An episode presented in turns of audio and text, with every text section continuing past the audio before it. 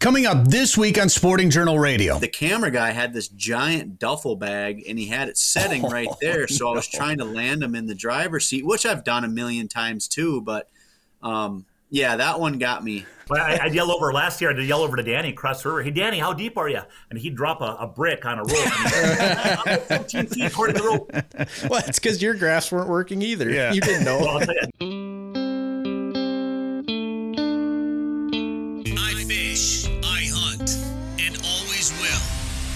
Broadcasting from the Prairie Sportsman Studios. Presented by OnX. Know where you stand with OnX. We're not just a radio show anymore. Heck yeah. This is Sporting Journal Radio. Well, it's almost like fall. There's so many things starting to happen now. It seems like there's more and more opportunities to go out and do things, and we're going to talk about all of them from turkey hunting to snow goose hunting to uh, sp- you know spring fishing, late ice fishing. A lot going on. I'm Brett Amundsen. Thanks for tuning in. That's Dan Amundsen right over there. Dan, how you doing? Just thinking it's the best time of the year, not fall. well, I'm saying fall's great, but it's, Okay. spring might be better. Mm, David, do you mm, agree? I don't agree. Yeah, I don't agree either. Well, you are both wrong. There's two things you can hunt in the spring, and there's way Many. more than two you can hunt in the fall. Yeah. Get it right, Dan. Okay. Well, there's two really cool things you can hunt in the fall, and a lot of great fishing to do. It is true. In the spring. I'm not Yeah. saying I'm not saying it's bad. I'm just saying. It kind of Well- sounds like you are. I, I'm just saying that's what I'm saying. It's awesome right now. Like there's so many things to do. Fall's still better, well, but then quit arguing with me. then. spring is coming in a close second right now because man, uh, Oh, oh, so I'm so wrong, but it's a close second. well, you are wrong. Yes, and it is a close second. yes, Okay. Weird take. He can still be wrong, Yeah. but be close. Sounded like I was very wrong. Well, But you- now, now it's just shifting to like, hey, you're just mean, kind of You're just close to being wrong. fall is still going to be always be number one. But uh, uh, other than it being a late spring, I'm really excited about things that are happening because uh, we spent some time at Tobin. You're going to see and hear on the on fall in the next couple of weeks here, probably next week here, some of our trip to Tobin Lake to do some ice fishing up there. Uh, well, we got some snow goose hunting coming up. Turkey hunting is right around the corner. You got the uh, Rainy River fishing tournament coming up in a couple of weeks. People are ice fishing. There's so much going on. Dan, out of all those things, what is your favorite thing to do? You think? whatever presents the best opportunity at the time. If the walleyes are biting, then I'm to go walleye fishing, and that's the best thing to do. If the snows are here and they're nice, then that's the best thing to do. If the turkeys are going and the fish aren't quite going, then that's the best thing to do. That's the beauty of it, though, is it all just kind of intermingles, and you just you pick and choose, and you know that you get to hunt again in the fall. So you don't, if the hunting's not lining up, you don't feel pressured to go hunt because you don't feel like you only have 60 days. And so you go fish. If the fishing's not there, you know you've got the rest of the summer, so you go do something else. So you don't feel like I don't feel like you feel the pressure that you do in the fall to jam it all in before the No. the dreaded winter is here. Yeah. Well, and this is also bonus time. And I think the difference too is the days are getting longer, not shorter. Which you know, you start also- getting into late fall, and you know, you deer hunt till ten o'clock, and you got to be back out at one o'clock because it's dark by five, and Right. Well, and I think it's interesting uh, thinking about turkeys right now in those first couple seasons that everybody wanted. Well, there might be snow on the ground for that this year, uh, most likely. I want to talk a little bit more about that, all that here in just a second. But first, Dan, who are the sponsors this week? We have to thank OnX, Know Where You Stand with OnX Hunt. Lake of the Woods Tourism. Lake of the Woods is the walleye capital. Plan a trip for this winter, spring, or summer at lakeofthewoodsmn.com. Live Target Lures. Match the hatch at livetargetlures.com. Haybell Heights Campground and Resort. Book a trip to Devil's Lake for this spring or summer at haybellheights.com. Alclair Audio. Save your hearing in the field this spring with Alclair. Learn more at alclairoutdoors.com. Riverbend Resort at Lake of the Woods. Plan an ice fishing or spring or summer fishing trip to the Rainy River and Lake of the Woods at riverbendresort.com. Ottertail Lakes Country, find your inner otter at ottertaillakescountry.com. And Prairie Sportsman, new episodes are back. Watch out, but you can watch reruns or new episodes anytime at the Prairie Sportsman YouTube channel. Check it out, or prairiesportsman.org. David, when was always your favorite time to hunt turkeys? I like doing it earlier because you don't have to get up as early, or as the season gets on, you got to be out there so early. It, the sun, the sunrise just keeps getting earlier. So early season, I think, is better. Do you think there's there's a, a way turkeys, you know, are acting in the breeding season a little bit. You know, they're easier to call maybe earlier in the year. Yeah, I think so. It it it's all kind of a dance, you know. Sometimes the years are too early and they're still grouped up and they don't want to they don't want to play at all, but I got to think that's the way it's going to be this year. I think so too. Yeah, I think that first season's probably going to be a tough one for a lot of people. Dan, are you uh, you were pretty excited about turkey hunting last year? How fired up are you about it about it this year? Well, again, like I just got done saying, if the snows aren't here and they're done playing, if the fishing's not great, then we'll go turkey hunting. And that's one thing about snow geese too. When you got the snow line, they don't like it very much. And uh, we were just talking that by this time last year, we were shooting birds already, and even a couple of weeks earlier, we were shooting birds. Yeah. On the plus side for turkeys this year, we're not going to have to worry about wood ticks. I think those Oh, first gosh. few seasons. That's the worst. I mean, I quit turkey hunting for a long time because of that. Yeah.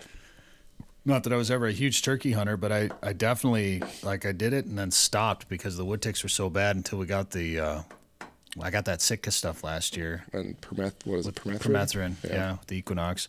Are you building a table back there, like hammering away at something? what are you? Maybe I am. Maybe I am.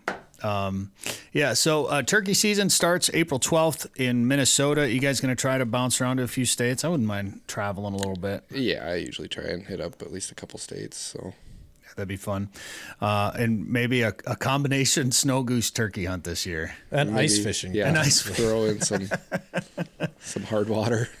I'm good. Late That's season. the one thing I don't need to do in the spring. If the ice fishing is going on, well, you guys have fun. I'll uh, be getting decoys ready. Yeah. Yeah, after Tobin, I don't really. I think I'm ready to be done with ice fishing. I'm looking forward to open water, and we're going to be on open water, hopefully. Uh, Rainy River uh, coming up uh, April 11th and 12th, the SJR 500 second annual fishing tournament. I'm sure it'll be open. It was we it was uh, cutting we was cutting her a little close last year, but everything opened up and we we caught a lot of fish. Had a great time up there last year, and we're a week later. For this year, we open it up an hour longer each day, eight to four. It's only forty dollars to enter. Everyone uh, is open to, to to sign up and be a part of it. It's on the Fish Donkey app, so it's all catch and release. It's all catch and release up there anyway this this time of year. Uh, but all the fish will be uh, ca- caught and released as part of the tournament. So there it is, right there on the screen. SJR second annual 500.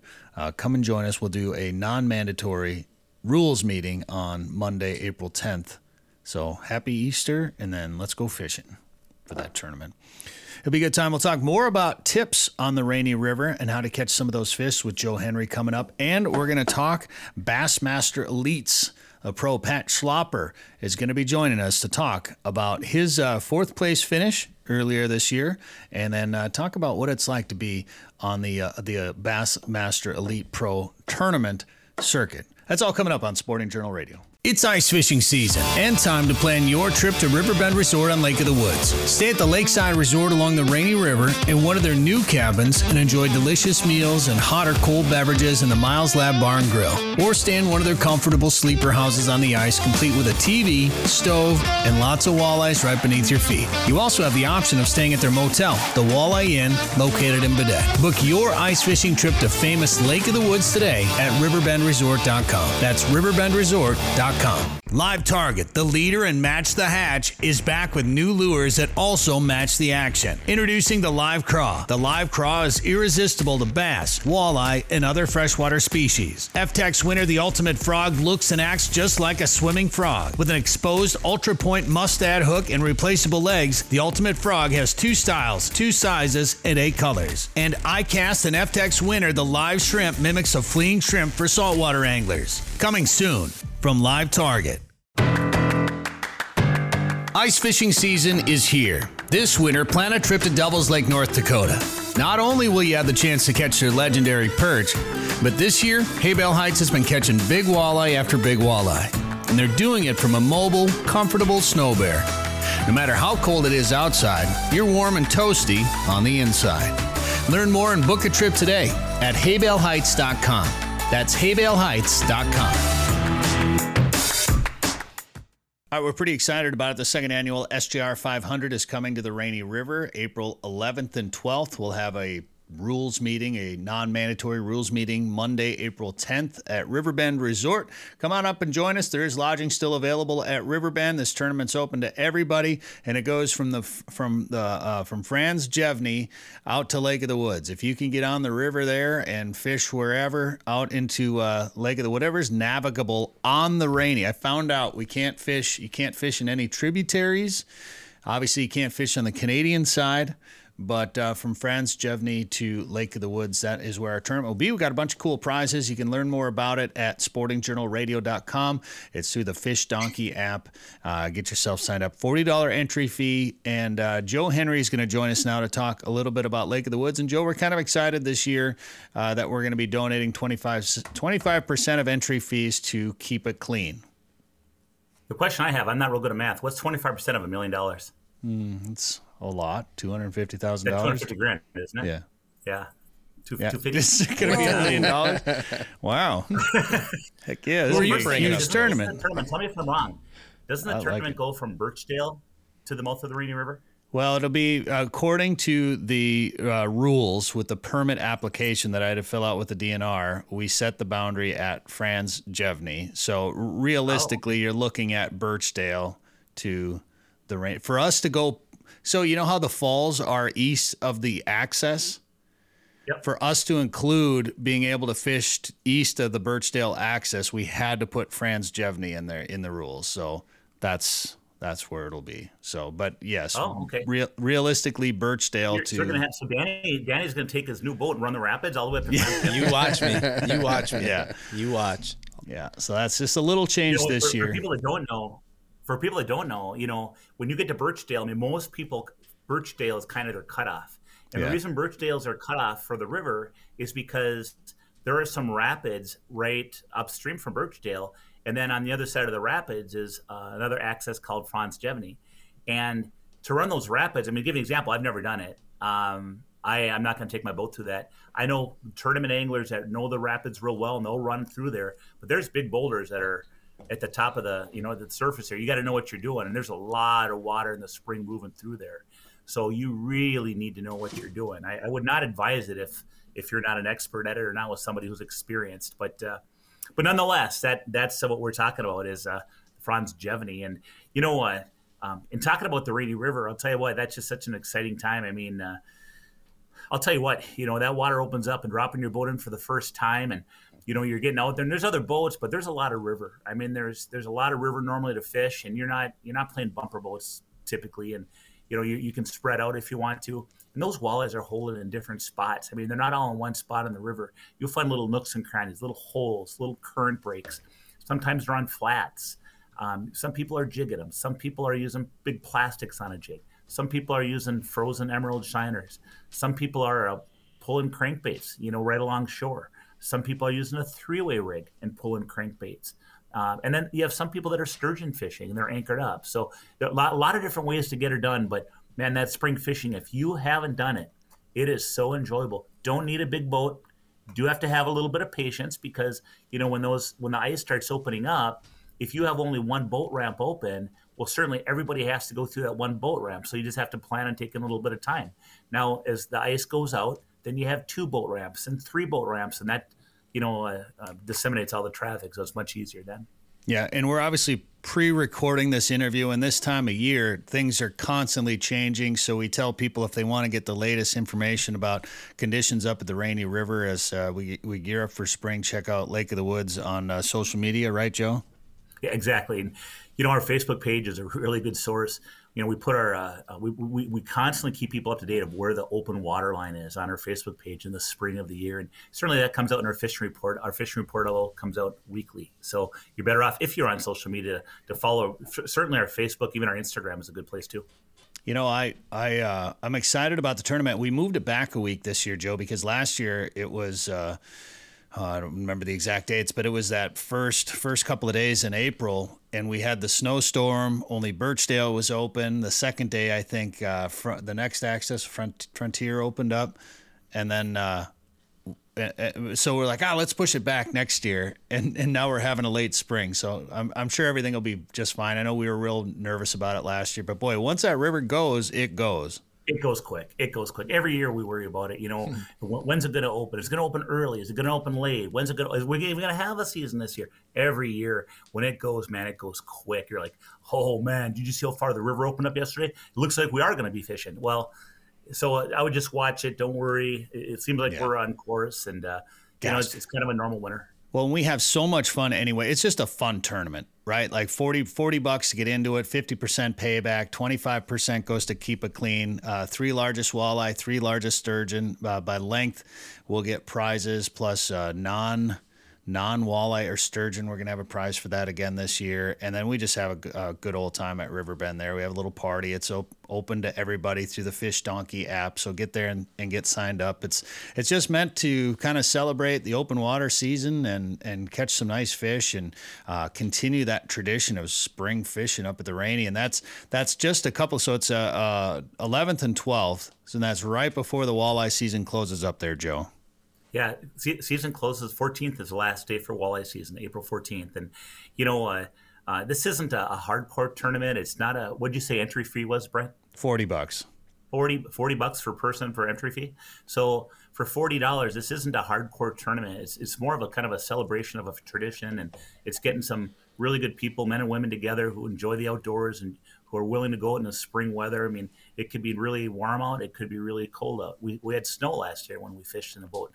Um, but you know, the thing of it is, is that this isn't a hardcore tournament, so don't worry about being competitive. It's really more about getting out there and just getting a line on the water. And you know, certainly we're going to fish hard. Most people fish hard, but you know what? Uh, the, the, you know, last year there was there's some really nice fish caught, and we had inclement weather, and uh, it was really cool. Heck, some of the highlights last year. I mean, big sturgeon was caught. We had some nice walleyes caught. Actually, the bigger walleyes were caught the day before the tournament.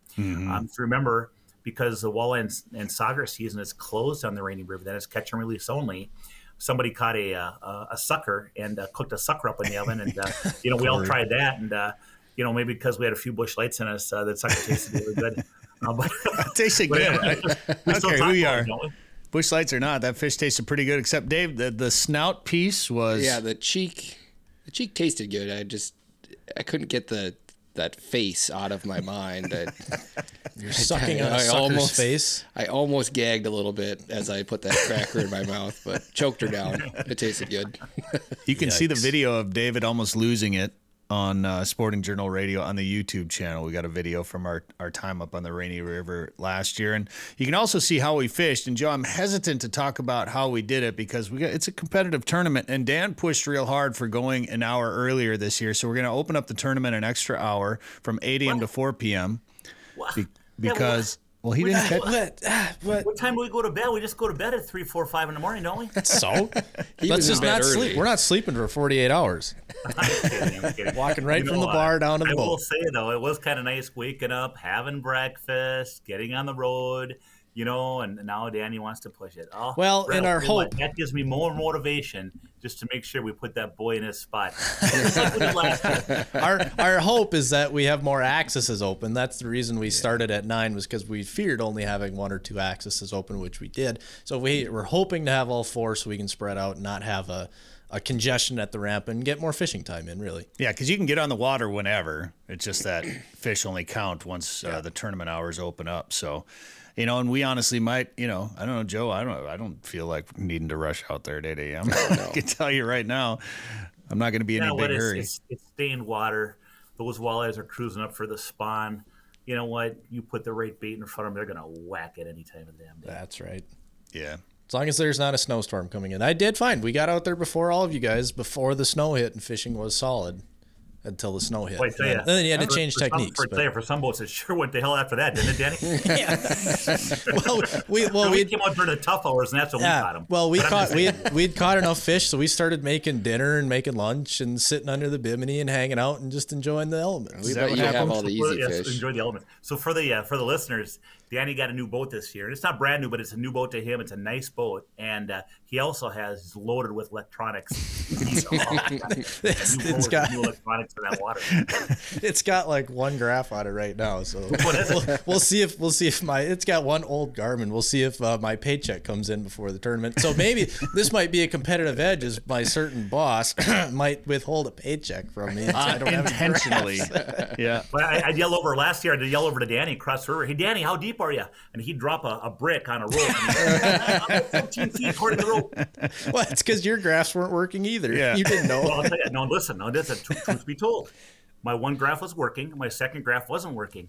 But uh, Jamie Dittman, we call him Doctor Sonar. He got in and diagnosed a problem in about one minute. And you know what it was? One of my uh, one of my wires to my battery wasn't hooked up. So as soon as we figured that out, boy, that sucker popped right on. It's amazing how that works. Power helps. Yeah. That was that was the first time I had the boat in the water, and I just missed that one wire. And I even looked in the battery compartment, and looked at it, looked at it, looked at it, and I was probably staring right at it. You know, yeah, and and just missed it. Boy, Jamie picked that up right away when he when he looked at my battery compartment, and you know, as soon as he hooked that uh, that lead up, it was it was game on. We had two graphs then instead of one. So, but you know what? Still, I mean, it, it worked better than Danny's rope last year. I don't know. It, it didn't cost me anything. You know, that's that's actually what uh, what they used to do in the old days of fishing on Lake of the Woods. A lot of those really good guides, they'd be way offshore and they'd be trying to use different landmarks as far as they could see for a marker. And then they get out there and what they do is they drag a a rock or a brick around on a rope, and then when they started hitting bottom, they knew that they were on the reef. And then they'd throw it a you know maybe a jug with a with a sinker on it or something to kind of stay on it. But that's how they found structure back then. Well, it, it, you got to do what you got to do. And before the days of electronics, can you imagine all this, like with LiveScope now, that what we can do with a LiveScope Yeah. compared How to even, how about even having the 20 years ago? How about having the security of a smartphone to be able to call if you get in trouble? Yeah. How about being able to look at weather uh, radar in real time, or look at it before you go out on the lake? I mean, just all those things compared to the old days. You know, uh, we're we're lucky. Well, uh, and as far as tactics in the spring, obviously the biggest thing is being flexible and being able to change up your presentation. And the one thing that worked for us, Joe, last year is we switched to pulling crankbaits and uh, had a lot of success doing that. Yeah, you know, we were we were uh, we were jigging, and we caught a few fish jigging, but we were not doing great.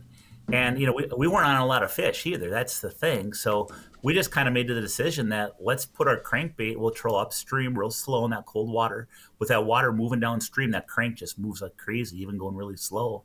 And we just trolled upstream with a three-way rig. You know, we used a, a sinker with a drop about two feet. I think we are using about a three ounce weight, and then. Uh, we, we had about a six foot piece of mono um, going to a shallow diving crankbait, and then the other three swivel of the three way was going to a run reel, and and we would just lower that down almost like a crawler harness at a 45 degree angle, and just drive around upstream. And you know the beauty of that presentation is that you can you can slide up into five feet of water if those fish are holding tight to shore, or then you can slide out to a hole that's 20 feet and and just be touching bottom with your sinker periodically and know you're down there. And uh, we went through we caught a lot of fish. I mean our our uh, our fortunes turned really immediately when we started doing that Yeah, and I think we really kind of got into them right about 350. oh we would have had another hour because we got a couple of our best fish then too and we were marking the best fish and boy i tell you what uh, i got i got some things in my mind right now for this year that uh, you know but but but again that's that's really kind of the fun of tournament fishing is it it forces you to make decisions on the water and try different techniques and i think it really makes you uh, become a better angler Well, we're looking forward to it. Find out more information about the SJR 500, the two day Rainy River Fishing Tournament coming up April 11th and 12th. Uh, will be based out of Riverbend Resort. Find all the info at sportingjournalradio.com. Joe, and if people want to find out more about the changing conditions at the Rainy River, what should they do? you know what for on, on facebook just uh, look us up it's uh, facebook backslash lake of the woods mn and uh, otherwise check out our website and that's lake of the woods mn.com Come ice fish the famous waters of Minnesota's Lake of the Woods, the walleye capital of the world. Experience full service resorts featuring heated fish houses, ice transportation, meal plans, and sleeper house options. From the northwest angle to the south shore, Rainy River and Baudette, the Midwest's number one ice fishing destination. Walleye, sauger, perch, and northern pike. Minnesota's Lake of the Woods, best fishing anywhere. For more information, log on to lakeofthewoodsmn.com. 852 million acres of public land, 147 million private properties, all in the palm of your hand. The number one hunting GPS app just got better. With hundreds of custom map layers, 3D and topographic maps, you can easily scout on the road or at home before you go. And now you can get important weather details, CWD detection, and even know what crops have been planted where. Get the most trusted hunting GPS app ever made. OnX. Know where you stand with OnX. Looking for winter adventure? Might as well pick a place with over 1,000 lakes. Otter Tail County, Minnesota is in the middle of everywhere, offers a simpler pace, and has something for everyone. Find your inner otter at ottertaillakescountry.com. Hi, this is Sporting Journal Radio. I'm Brett Amundsen. Thanks for tuning in on the network by demand, sportingjournalradio.com, or watching this on YouTube. Uh, really excited about our next guest here. Uh, oh, I should mention Dan Amundsen is with us right over there, too. Hi. And uh, I know when last week, when we were doing, what were we working on, Dan? Prairie Sportsman I, stuff, don't know, I was probably? editing a bunch of different things, but I got uh, really distracted. very distracted, and uh, Dan, I didn't. I didn't have as much time to watch it as Dan did, but Dan was uh, glued to the live stream of uh, the bass fishing tournament, the Bassmaster uh, tournament taking place, and uh, and it, it was extra exciting for us because we knew somebody that was uh, doing pretty well there, and he joins us right now, Pat Schlapper, uh, Bassmaster Elite Series Pro. Pat, how you doing? Pretty good, pretty good. Congratulations on uh, the last tournament there. It was a, a pretty wild uh, last day for you. I think um, I think Mark Zona said he called you a hot called called you a hot mess.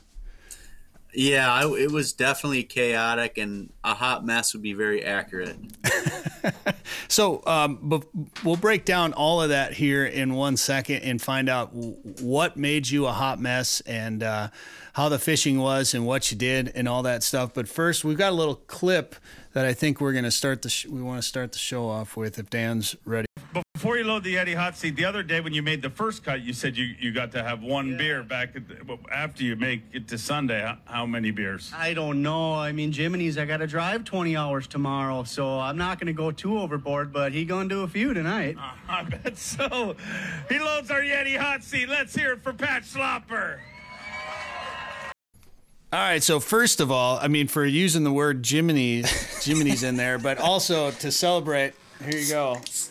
We're gonna crack one open for you. Congratulations, Pat. So, cheers. Nice, nice. So uh, that was tournament two on the season, right? Yes, it was the second one. We had back-to-back events. We started on Okeechobee the week before, and then we went right to Seminole. How did that How did that first tournament go? Pretty good. I think I ended in 25th. So it was good. 25th and then fourth on Seminole. So right now I think I'm in seventh in the Angler of the Year points, which is good. So uh, that I was just reading up on a little bit. That that final day, you caught 19 pounds in less than a half hour. Yeah, probably a little more than that weight wise because I wasn't really weighing them right away. I was just kind of throwing them in there. But yeah, in the first 15, 10, 15 minutes I was there, I kind of dialed it in and I was, it was pure chaos. I was catching them pretty, pretty consistently. Um, so yeah, I had a good bag early on in the, in the day. That's awesome. That's got to be a good feeling. You know, uh, like how often has that ever happened to you before in a tournament like that, where all of a sudden it was like bang, bang, bang?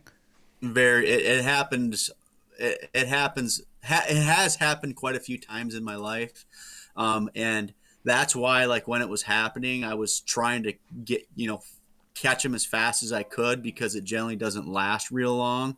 So that's why i was running all over and just trying to get back out there as quick as i could um, because when those moments happen you have to capitalize on them Gosh, it's got to be so. I mean, I don't know if it'd be fun or nerve wracking or both or what, but so do you figure it was a bite window or you stumbled upon a pot of fish or there was, it, it sounds like maybe there was a bunch of shad around or what, what do you think happened there? Well, it was just so I, that area. That's where I caught the majority of my fish the whole tournament. Um, at that particular day, I made an adjustment from throwing a drop shot. To You- that good bait. I was Yeah, wondering, was- I, I don't mean to interrupt you, but I was wondering about the hooks when you were landing that fish. and uh, they ended up in your shoulder. Yeah. Well, here's the deal. Like, I like to land fish behind my driver's seat. You know, when I'm throwing a bait like that, where I got to belly them, you know, where they're hard to, to lip because of all them treble hooks. But the camera guy had this giant duffel bag and he had it setting oh, right there. So no. I was trying to land them in the driver's seat, which I've done a million times too. But um, yeah, that one got me, but it didn't get in my body, just in the shirt. So it was, you know, there was no harm. Well, that's good. That's lucky, and you got and you obviously you had to work to get it out pretty quickly if if you got a hot bite like that. So I, I didn't mean to interrupt you there, but go back to what you were explaining there. Yeah, so basically that was the area I had spent pretty much the entire tournament, with the exception of most of the first day. I started there the first day, but I caught some small ones. I didn't really understand fully what I had going on. Um, but all my weight the second day, all my weight the third day came from there. Um, but then the fourth day, a, a, buddy of mine, Derek Hudnall, who made the top ten, also, he told me he's like, you should probably try throwing a jerk bait just to just to see, which I did earlier in the event, but the particular part that I was fishing was a lot more choked out with grass, so it was hard to fish. But once I kind of found that it opened up a little bit out further, you know, I threw that jerk bait the fourth day and it was uh, pretty insane. I, I caught a I caught a lot of them, and you know, kicking myself because I didn't dial it in faster. But that's just how tournaments go. You find a spot like that, and you don't want to spend a bunch of time on it and practice because locals see you, other competitors yeah. see you, and next thing you know, there's four boats there trying to fish it instead of just me. You know, I had it all to myself. Well, and I'm, looking at some of this footage, and there's obviously a few boats around you, but they must not have been too close. yeah, yeah. Is that? Yeah, I felt. Yeah, I, most of those boats were just spectators. okay. I did have one local guy the third day who came in there and caught a whole bunch of them and took them home for a fish fry. And wow. he did try to get in there the the fourth day. He brought someone else. You can keep ten bass down there. What? And so they were going to keep 20 bass out of that school.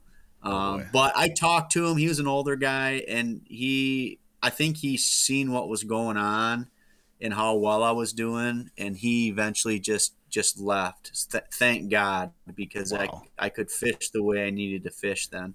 That's insane. You know, I was I was all ready to ask you a question about ethics and how how close other uh, you know tournament anglers can creep in on a spot with you. But I, I just want to back up and talk about having to deal with locals I, I had no idea that you'd have to deal with a local coming in to fish out the school of bass that you're catching in a major tournament like this to take home for a fish fry of all things. Yeah. Yeah and you know and here's the thing that guy i don't think that he came there because i was there. He knew what he knew was he knew about that spot and he pulled up and he stayed a little ways away from me. He, and he didn't move around. Like I talked to him that third day. I said, "I'm like, you to stay back there?" And he just he just said, "Yep," and he did.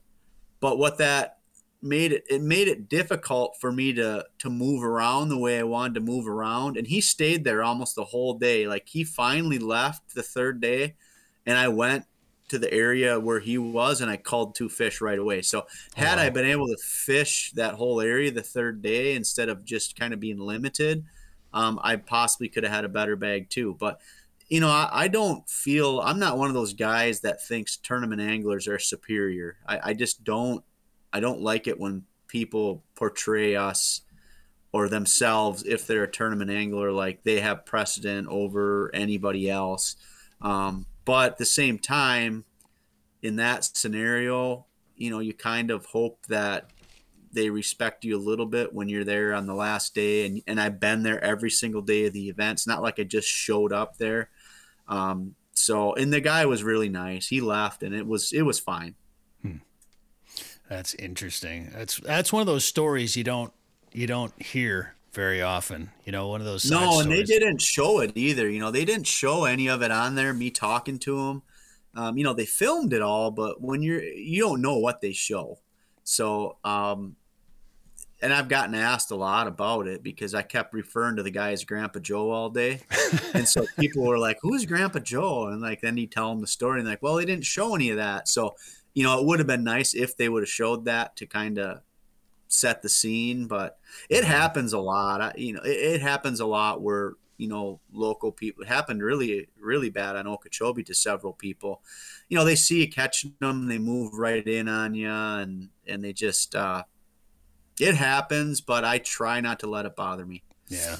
Well, it's tough when you're on public water, you know, essentially, and especially when it's locals that have fished it their whole lives or something like that. But did did, did Grandpa Joe know you were in a tournament? Obviously, he knew you were in a tournament. Then, if you're there with a camera guy. Yeah, he did. I mean, he knew what was going on, and you know, I it, I was really fortunate that that fourth day because we had to run about a half hour from when we took off from, maybe 30 35 minutes. And so I didn't get down there till I don't know, a little after eight, and I'm just praying like, please let this guy have to go to church or make make breakfast for Graham, you know, Gam Gam, and not be there. And I pulled in and he wasn't there, and I'm like, oh my God, thank thank you. He's he's at church or having coffee with the boys. And then I had about 20 minutes of fishing, 15 minutes of fishing, and here he comes and he's got someone else with him. And I'm like, oh crap! Now they're really going to put a beating on him. But then I set, you know, I started on a different end of it than what I had been starting. So if he did show up, I was going to be where he wanted to be, and he would have had to, you know, go around me or leave like he did. And thank God he left.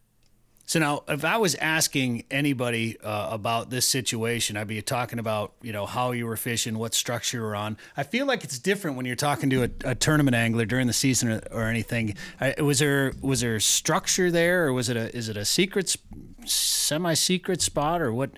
You know, I don't. I'm not. I have never been there other than pre practice, so I don't know what what their community holes are. I mean, there was no mm. other anglers there, no other guy of art of the Elite Series guys found it.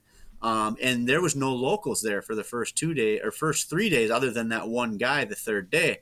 Um, but that lake has got a lot of hydrilla in it, really thick hydrilla. So what this was was just kind of a ditch that ran through it, and the hmm. hydrilla turned from like a solid mat, which is usually from you know I was in about 15 feet, and usually the hydrilla would go from the bottom all the way to dang near the surface, maybe within three feet of the surface. But in this area, there was kind of a ditch, and that hydrilla got broken up into clumps, and then there was some coontail mixed in, um, and there was a lot of shad around. So uh, it, it, it, was a uh, what you want to look for in a in a lake that has a lot of vegetation. Well, and if none of the other tournament anglers knew about that spot, you know, whoever is going to be fishing that lake in the next tournament, they're they're checking onX for Grandpa Joe right now, so they can get. Well, they know that now. That's the that's the downfall with how Bass does it, is they'll put, they've got BASSTrakk, you know, and they'll put exact locations that you catch fish. It's oh really? It's it, there's a lot of controversy around it amongst us anglers, or just when they they'll show where you're at on the map so then what happened, you know, during the live coverage? So then all of a sudden, you know, that's how all those spectators found me because oh, they're sure. like, oh, he's over there. And then they drive up, which is fine. Them guys just sit back and cheer you on. That's kind of fun. But then I'll, now I guarantee you that next morning there was a dozen boats out there fishing it. Hmm. So that spot will probably not be the same for quite a while. And and I bet part of the reason why they didn't film the interaction with the other angler there is is probably a legal reason. They didn't have permission to put him on camera. I, I would bet is part of it. But when it if you say they filmed it all, like how how much of that is live? Like are they are they transmitting that live from the cameras, or the guys filming it and somehow? Yeah, I think it's live. I mean, there might be a slight delay, but like I asked them, you know, I'm like, how much of that was on live and he's like quite a bit of it you know because it was so action packed but i think they jump around from angler to angler and then if something happens when it's not live then they'll show you know they'll air, air that part of it into the show you know edit in however they do it. But um, yeah it's it's live feed so it's like real time with me, probably a slight delay in case i you know drop an f-bomb or do something like that. But um, primarily live coverage. So it's pretty cool. I mean it's it's really taken the sport to another level having that kind of coverage. How uh, how many years have you been doing this? This is my third year. Third year. How much more pressure is it when there's can't? I mean, you're in a on a on a high level, elite level tournament to begin with, and then you got a camera in your face the whole time. How much pressure does that add? It doesn't really affect me, you know, especially in that circumstance where I was so far behind. You know, I was like 15 pounds behind the leader. So I knew going out that day, like I couldn't win unless he, you know, the leader broke down or something weird happened. I mean, I could have caught 30 pounds and not won. So there really was no pressure. I'm like, I'm in ninth place. I can drop one spot, which would cost me a little bit of money and one AOY point, but I can move up, you know, potentially five or six, seven, eight spots. So I'm just going to go out and catch what I can catch, and you know, I'm I'm here on day four, so it's a success either way. So I had no pressure. So you know, and that makes it even more fun when you're not like stressing about, you know, not getting paid or not making the cut and you know I, it, I, fished really free that day. It was it was great. Speaking of breaking down that was a that's a concern on that lake right? People had some issues right? Oh it's really hard to navigate. There's a lot of timber and there's there's boat lanes. There's a few boat lanes that are super narrow. And like if you get off of them i'm talking like a foot you're done. You're you're hitting you're hitting timber. So it's uh, yeah. John Cox almost sunk his boat. He like I think he hit a stump with some rebar on it and ripped a big Jeez. hole in it and had to call uh, Larry Nixon to come save him. So it's treacherous. It's bad on parts of it, not all of it, but a good chunk of it is hard to navigate. Now, was there a clip? I, I saw a clip surface up. I honestly don't know if it was from this week or a previous tournament, but did somebody put their boat on shore? Or was that an that issue? Was this, this tournament. tournament? Yep. Yeah. Ray Hanselman, first day takeoff so we got to run down the Flint River, and it has some real tight corners, and and some of these guys are like really aggressive drivers. Like they want to try to pass you, even if they got 30 miles to do it. They'll want to try to pass you on some dumb corner that's not even that's not safe in the first place. So what happened? I know Ray real well, mm-hmm. and I drove by and seen his boat up in the woods, and I didn't stop because there's already several boats there and I seen Ray standing on the bank, so I knew he was okay. Um, but what happened was he was going into one of those tight corners, and another angler caught him off, like cut right in front of him within feet of his motor, and he had to. He was either going to hit him or turn left, and he turned left as hard as he could, and the boat caught, you know, caught an edge and hooked and shot him up into the woods. So Jeez. super lucky. Um, you know, he's a veteran. He's been around a long time. So he said he was able to kind of pick a spot and line it up and and let off the guy. He said he was probably only going 30 when he hit it, um, but he was in the woods, you know, a ways. So he was really fortunate where it happened that there was kind of a sandbar with a little bit of a clearing, so it wasn't just straight trees. But um, yeah, that stuff happens. It happens more than people realize. Is That's that's that sounds not not fun. and I was yeah, impressed that yeah, I was impressed to see though they were able to get the boat turned around. I mean, those yeah, boats are I, not I guess light. there's like a dozen people and they got up on the front and pushed the bow around and then they just pushed it right into the river. So pretty yeah. crazy because. I I'm like I when I seen it I'm like oh Ray's done for the day. Right. Well then all of a sudden I'm 40 miles up the other river, up the lake from where we took off and all of a sudden there's Ray sitting there fishing in the same boat, and I'm like, what the heck? So he he got out, and he had a good day too. He was sitting good after the first day. Wow. Huh. Wow, that's lucky. I don't know, man. I've only been in a couple, you know, small tournaments or even even league nights where the takeoff and you feel like you're in a hot tub with all the boats ripping around you. And I couldn't imagine with all these big fast boats on a on a narrow spot like that. And I mean, what what's I mean, what's the answer there? I mean, what do you try to do you just try to find yourself a, a position in in the pack and, and, and cross your fingers. Well, like me, I, I don't get real aggressive. My boat's not as fast as some of the other ones anyway. So if people, you know, there's a handful of guys that like when they're behind me, I'm just like they're gonna pass me. I don't care, whatever. You know, there's some people that are just super aggressive, and when they're behind me, I just get out of their way, let them go. You know, I'm not gonna. The odds of them going to the same spot are slim, and I'm not gonna risk hitting. Uh, you know, because there's floating logs all over too. I'm not gonna risk hitting that. I'm not gonna risk hurting the cameraman or the marshal in the boat. Um, it's just not worth it. I mean, I'm very competitive, but I'm at the point in my life where I don't want to do something stupid if I can, you know, reduce the chances of it happening. Well, and I'm sure Shields and Yamaha and your all your sponsors would appreciate that too. Yeah, for sure. I mean, that's the other thing too is you're representing the sport and all the people that are helping you out, and there's all these kids watching that look up to us, and it's like that's the last thing you want is, you know, to see one of those guys go ripping by you, and you're trying to, rate. I don't know. It's it's Yeah. it's just not. It's not good in a lot of ways. Well, it's. I mean, I want to ask you about that too, and I was going to bring it up earlier when when you're talking about fishing a spot, and if uh, another uh, tournament angler, another guy sees you catching fish, do you do you see? Have you had other guys creep in on your spot like that, or is there some some ethical boundaries, or is there you know is there some respect, or uh, do some guys just not care? so there's ethical boundaries and respect, but not everyone follows that, and not everyone will reciprocate that if you show it to them. So, and that takes a few years to figure out. Like, I'm really starting to figure out the people, you know, because people all say, Oh, I would never pull in on anybody, and I don't expect anybody to pull in on me. But the next thing you know, they're pulling in on you when you're catching them or you're somewhere that they want to fish. But if you try doing that to them, then you get an earful. So there's there's kind of an unwritten rule you don't do that. But then there's some events like last year on Pickwick Lake where where it was a ledge event where those fish are packed into very few spots, big groups of them, where you're going to have to fish with three, four, five other boats and work it out.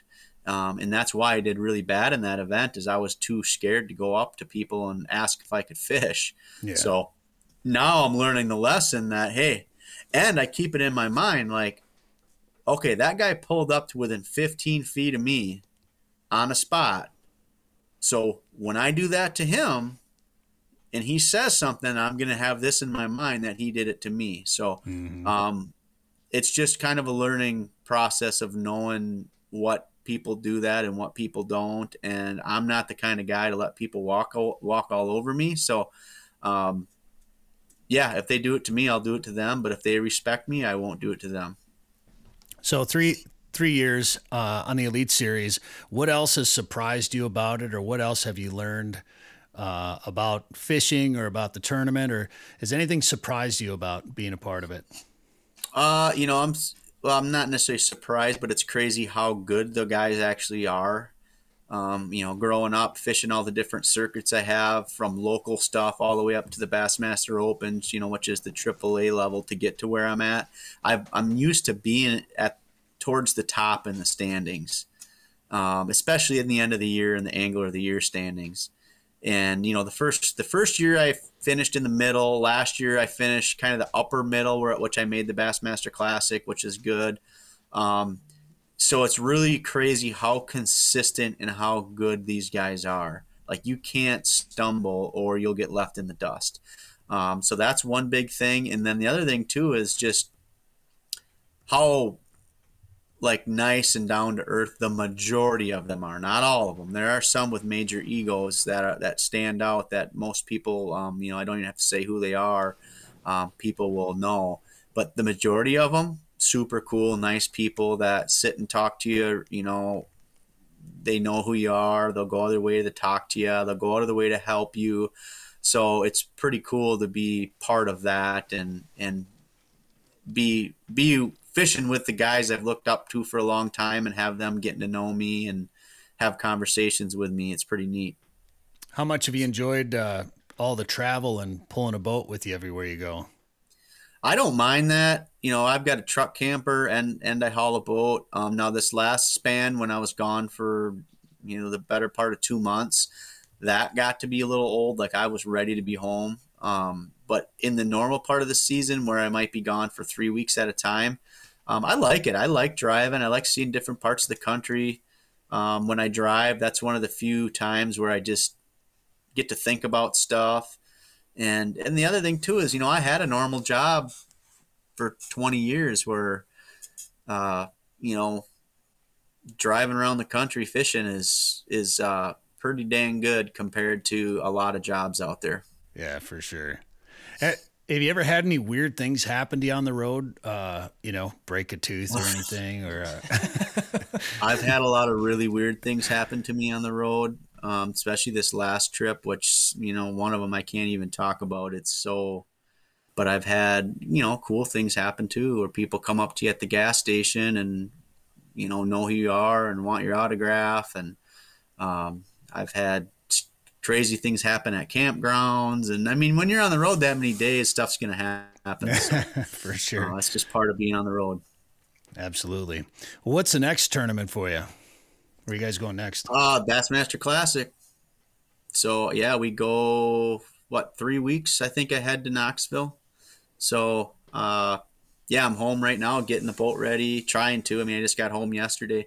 Get the boat ready, uh, get all my tackle organized, um, you know, a lot of phone call, email stuff, and then yeah, head to the classic. It should be a blast. I'm looking forward to it. I mean, that I can't believe how big that is.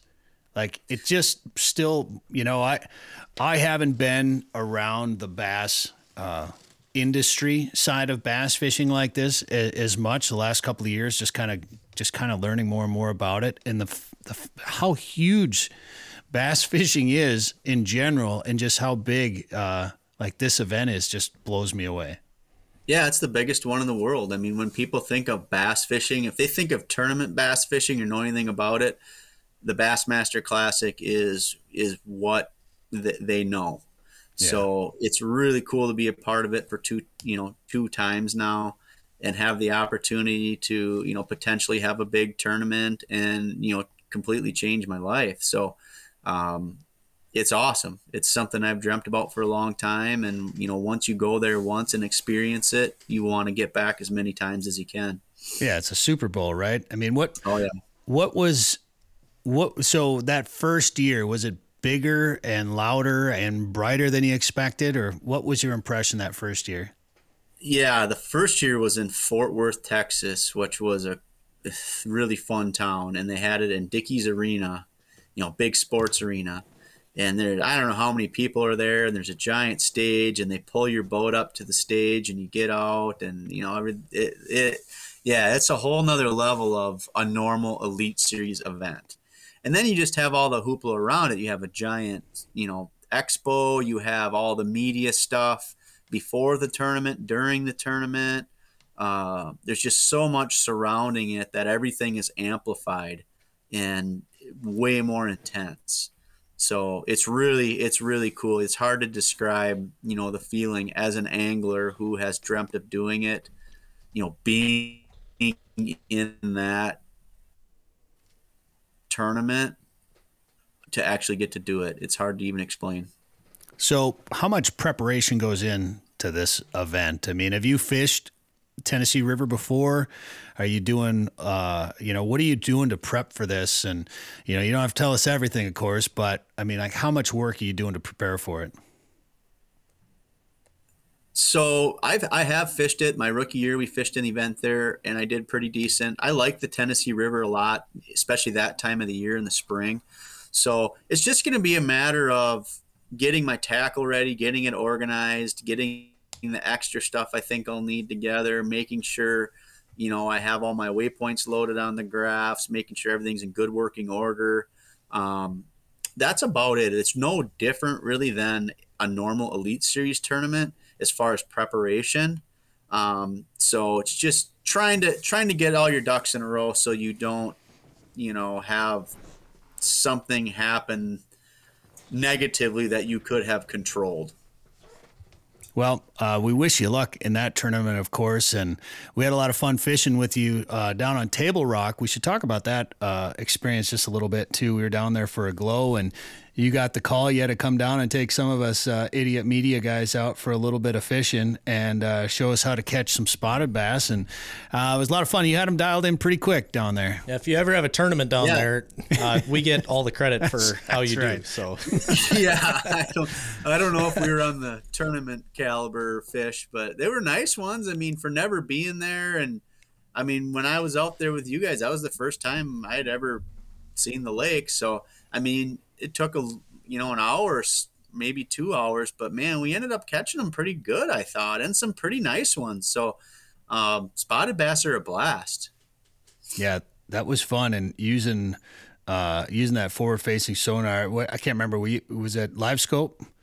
yeah, Garmin. Yeah, Garmin using Garmin. Yep. And finding the the structure out in front of us, and then casting out to it and letting it drop, and you would know, you'd be able to tell right away. You'd see fish coming up, and if we didn't see those fish coming up, you're like, "Now nah, we got to move on to the next one." Like you could tell by looking at the electronics. Oh yeah, that's a big part of that um, that game is understanding what you're looking at, and yeah, once I seen that happening, like I remember the one little rock pile where we caught them pretty good. I remember seeing them and saying like, "Oh man, we're gonna catch them," and then yeah, we caught them good. So that's the magic of forward-facing sonar if you learn how to how to use it and how to read it. Yeah, that was a good time, and we've got a video from that's going to be coming out on our uh, new YouTube channel, Fish Hunt Forever. You'll be able to uh, watch our time down on Table Rock with Pat Schlapper coming. Hmm, well, we'll sometime. see. We're still we're still formulating all of our schedules for this. It, oh, that's not me. Oh, bye, Dan. Uh, with a brand new YouTube channel, so we're still formulating our schedules for all that, but it'll be in the near future. Yeah, we've got uh, a lot of a lot of content we're going to be bringing you there. So we've got a lot of stuff we're editing every day. We just put out uh, our first video on that new YouTube channel here recently, and we got a lot more coming, uh, including our time with Pat down there. Um, hey man, really appreciate the time. It's Pat Schlapper Fishing. That's where we can find you on social media. Yeah, Facebook and, and Instagram, Pat Schlapper Fishing. Um, I think my wife's got a TikTok thing set up too. I've never done anything with it, but she does it, and she gets a lot of people looking at that. So um, I do have a YouTube page, but I'm I haven't been super active on it. I'm still still trying to navigate through that. I put a lot of time into several videos last year, and I just didn't didn't get much traction. I feel like on Instagram I get a lot more feedback, so I've kind of concentrated on that. Um, but yeah, Pat Schlapper Fishing for all the social stuff, and you know I post pretty regular, fairly active on there. So yeah, follow along. I appreciate it. It's uh, it's, hopefully it's a good year. Yeah. Well, good luck the rest of the season. Good luck at the Classic, uh, and thanks for the time today on the show. All right, appreciate it, guys. Thanks for having me. Sporting Journal Radio is a division of Macaba LLC. If you've got a question, comment, or story idea for us, send us an email. Go to sportingjournalradio.com. While you're there, you can learn how to advertise on the show and visit our store for hats, hoodies, coffee mugs, and more. Go to sportingjournalradio.com.